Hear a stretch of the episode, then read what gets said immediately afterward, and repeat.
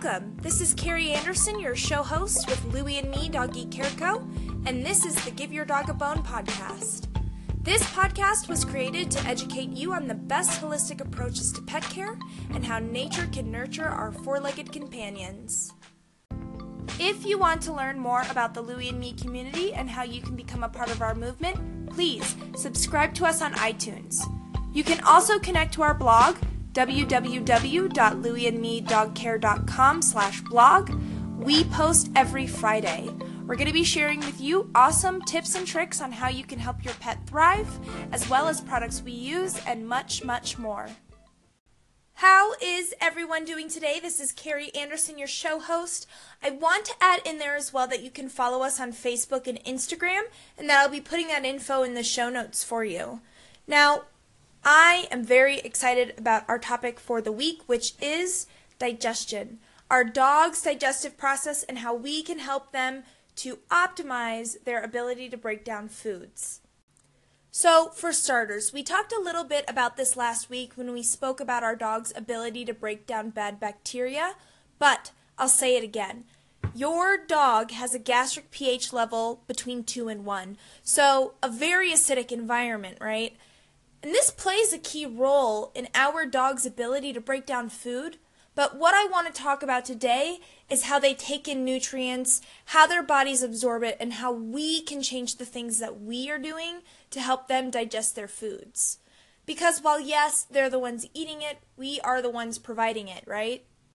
So, let's talk about how our dogs break down and absorb nutrients. Enzymes. We could do a whole show on enzymes, and hey, maybe we will.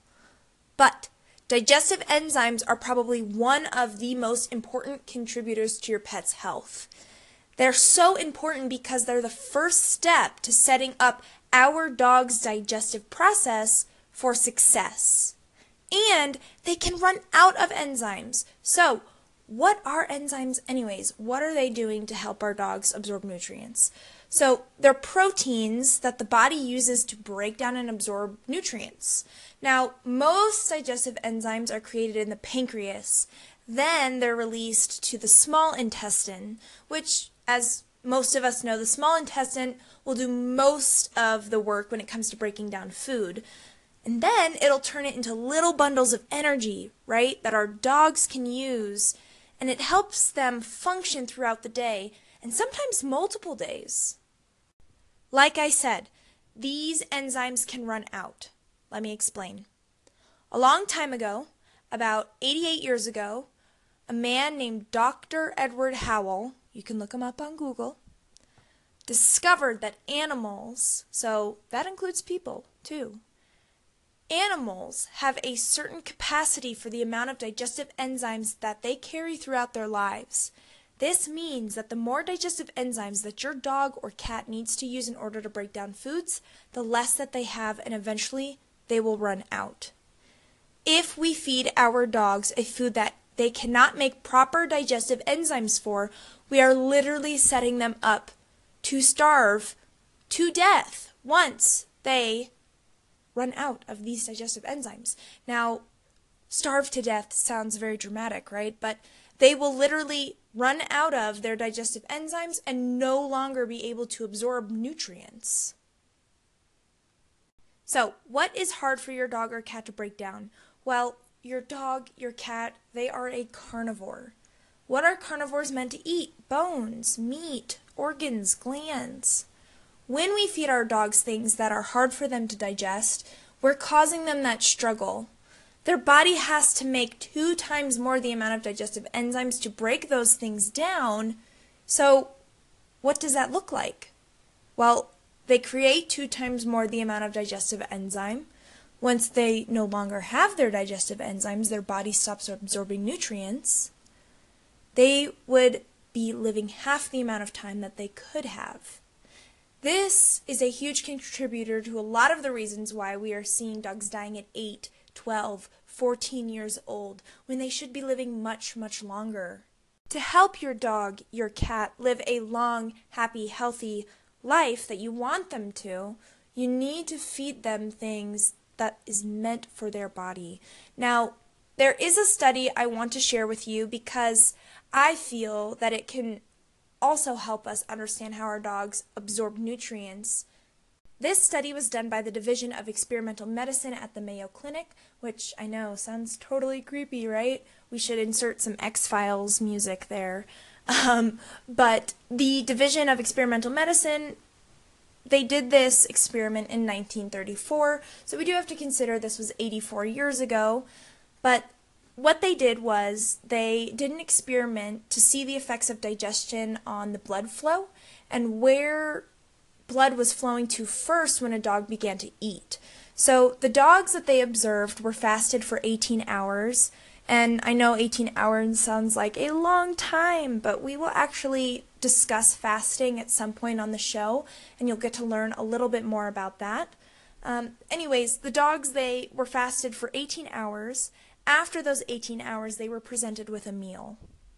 Interestingly enough, the vessels that exhibited prominent change in blood flow were both carotid arteries, the mesenteric arteries, and the external jugular vein. So, if you don't know what any of that means, the exterior carotid artery supplies blood to the face and neck. The interior supplies blood to the brain. The mesenteric artery supplies blood to the digestive system, so the intestines, the colon, the pancreas. We talked about the pancreas earlier and how important that organ is. And the exterior jugular vein, that's one of the major veins that runs through the neck, it drains blood from the brain, face, and neck and brings it back down to the heart. Let's take a second to absorb that information. Your dog, when he or she eats, the second food goes into their mouth. Their body is bringing blood to the brain, the face, the neck, the heart, the digestive system. It's allowing oxygen and blood flow through your dog's body, getting it ready to break down and digest the nourishment that it's about to receive. That's huge. I don't know about you, but that study really confirms with me how important food going into the body is because your dog's blood, brain, heart, digestive system, the second that food is going into their mouth, it's fueling their body. All of those important vital aspects of the body are not communicating with one another in a way for no reason, right? So we have to make sure that that food is real, it's actual nourishment. Now, this leads me into my next big topic I want to talk about, which is mindful eating. And some of you may have heard this term before, maybe not. Maybe it's been directed towards you at some point, like, hey, you really eat fast, you should slow down. But I think we can all say that we have seen a dog completely wipe out a bowl of food, maybe kibble, maybe raw, in seconds. And you're just thinking, how did they just do that? I know I've said this to my Shar Pei cattle dog mix a number of times. The other day I gave her a whole trout. A whole trout! She ate it in seconds. And she just looked at me like she was ready for the next thing. So, this idea of mindful eating, it's very important for us to help our dogs practice this concept, especially if they eat fast like my Shar Pei cattle dog does. That's why companies make maze bowls, right? So I'm sure you've seen them. I know Kong makes one for sure. I'm sure there are other companies out there that make them as well. But some dogs just eat way too fast, and it can cause issues. Issues like gas. If your dog's inhaling too much air, they can get really gassy, or in bad cases, their stomachs can even flip sometimes. This could cause, I mean, a number of things gas, vomiting, stomach to flip. And we don't want that, right? One, we don't want to smell our dog's farts. Two, we don't want them to be in pain. But when it comes to digestion, it is very important for us to help our dogs practice that mindful eating. So, if your dog does eat really fast, you could get one of those maze bowls.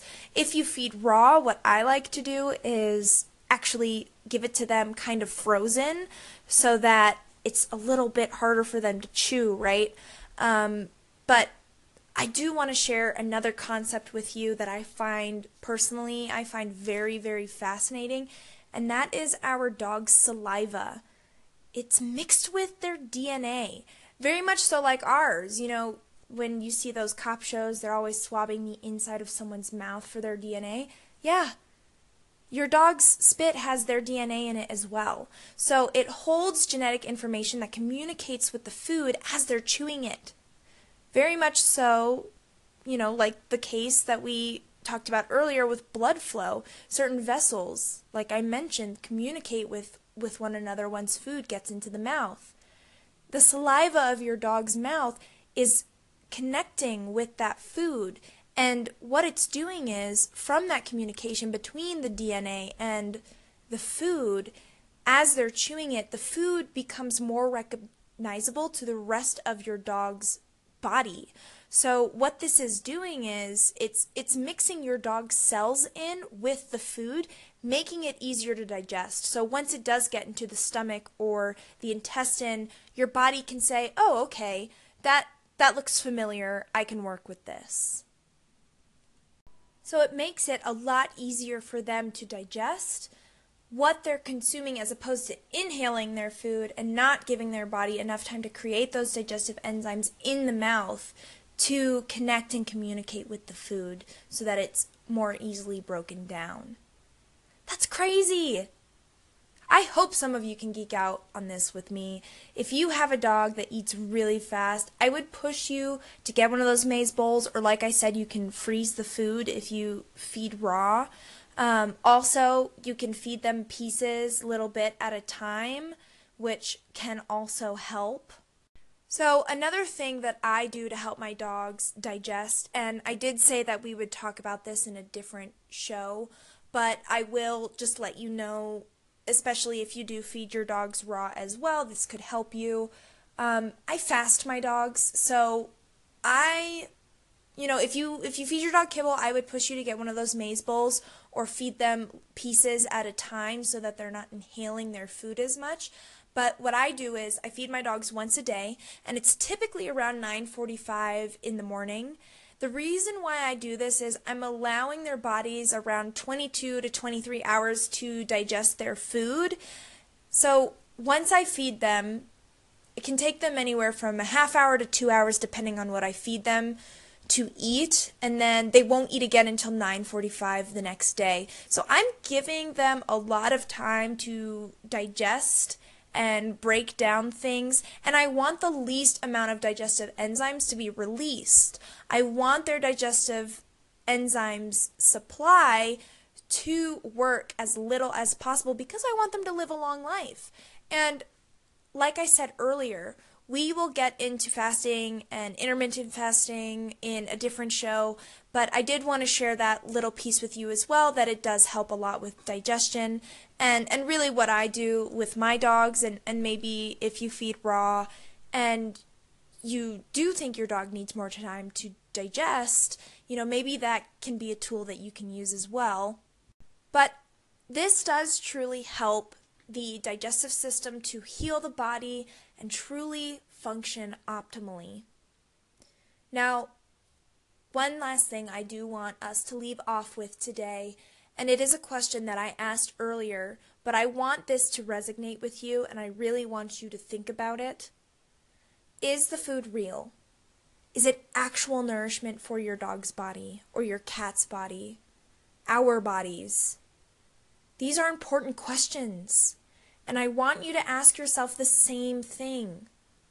What are you putting in your dog's bowl or your cat's bowl every single day? Is that nourishment? Is it real food? Can you look at that meal and confidently say, I know where those ingredients are sourced from. I know what that does to my dog or my cat's body, and I am providing them with true nourishment. I know I am with my dogs. I have allowed myself the right and the power to truly know what goes into my dog's bodies. I can say, yeah, that came from a local grass fed, free range cow, chicken, whatever animal it may be. This piece of meat is from a cow or is from a chicken. Someone didn't mold a bunch of corn and pea protein together with some fake flavors and tell me it's from a cow or from a chicken. It's from an actual cow or an actual chicken. And I want you to have that same feeling of confidence and power over your pet's health. If you don't have that and you want it, please ask yourself Am I giving my dog's body what it needs to be nourished and healthy? And if you're not, please allow yourself the freedom to help them thrive. On that note, I want to say thank you. Thank you for joining the Give Your Dog a Bone podcast this week and for allowing yourself to learn about our topic, which was digestion, our dog's digestive process, and how you can help them to optimize their ability to break down foods.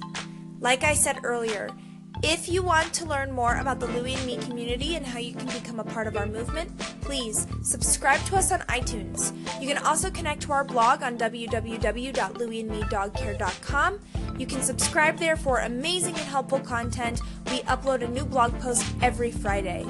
You can also follow us on Facebook and Instagram.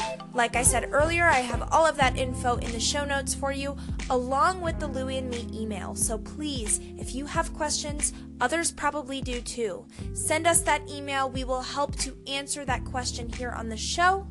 I hope that you have a good week and that you keep allowing nature to nurture your beautiful self and your beautiful pets. Thank you. We'll see you soon.